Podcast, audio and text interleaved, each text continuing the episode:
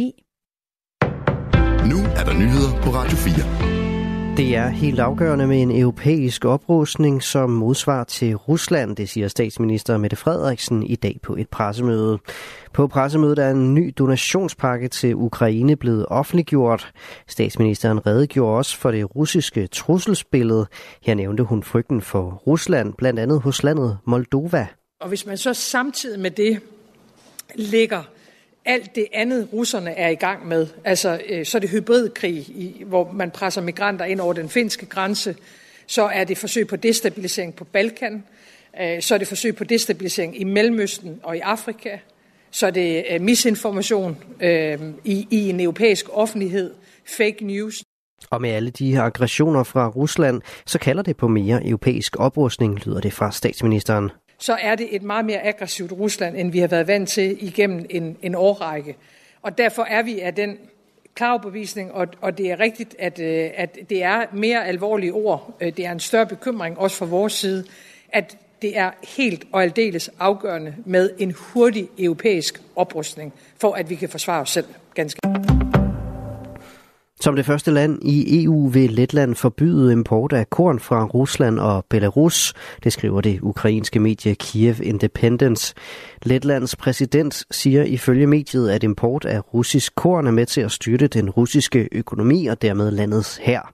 Han siger også, at det, der bliver solgt som russisk korn, faktisk kan være korn, som Rusland har stjålet fra de besatte områder i Ukraine. nitten personer, der er mistænkt for at smule migranter over den engelske kanal, er blevet anholdt i Tyskland i en stor international politiaktion.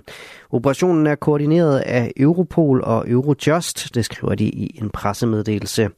Politi fra Belgien, Tyskland, Frankrig og Undskyld, fra Belgien, Tyskland og Frankrig har deltaget i aktionen, der fandt sted i går, og over seks hundrede og halvtreds tyske politibetjente deltog i aktionen.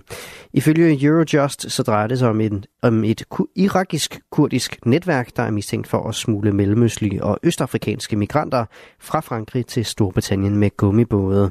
Myndighederne har også beslaglagt tolv gummibåde og et hundrede og nioghalvfjerds redningsveste. Blandt de anholdte skulle der være tale om netværkets leder og fire andre højtstående medlemmer. Politiet indkalder nu skoleledere efter flere bortførelsesforsøg. Det fortæller Nordsjællands politi i en pressemeddelelse. En mand forsøgte først at tvinge to drenge ind i en sort varevogn i Nivå. Derefter løb han efter dem, indtil de søgte tilflugt på en skole. Og efterfølgende har politiet modtaget et stort antal henvendelser om sorte varebiler. Ingen af dem har dog ført til opklaring af sagen. Politiet har haft en lignende sag i Hørsholm, og derfor tager de nu initiativ til et møde med skoleinspektørerne i politikredsen.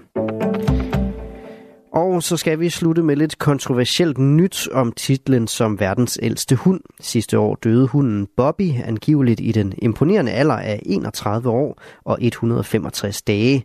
Men selvom den blev kåret som, år, som verdens ældste hund, så sluttede historien ifølge B B C ikke der. Blandt andet dyrlæger har stillet sig kritisk over for hundens alder, og efter en længere undersøgelse har Guinness World Records besluttet at fratage hunden titlen igen. Dermed går den prestigefyldte titel tilbage til hunden Bluey fra Australien. Den døde niogtyve år gammel i nitten niogtredive.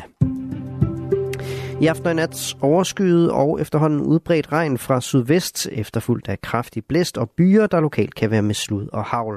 Det var nyhederne her på Radio fire. Dem stod Asbjørn Møller for.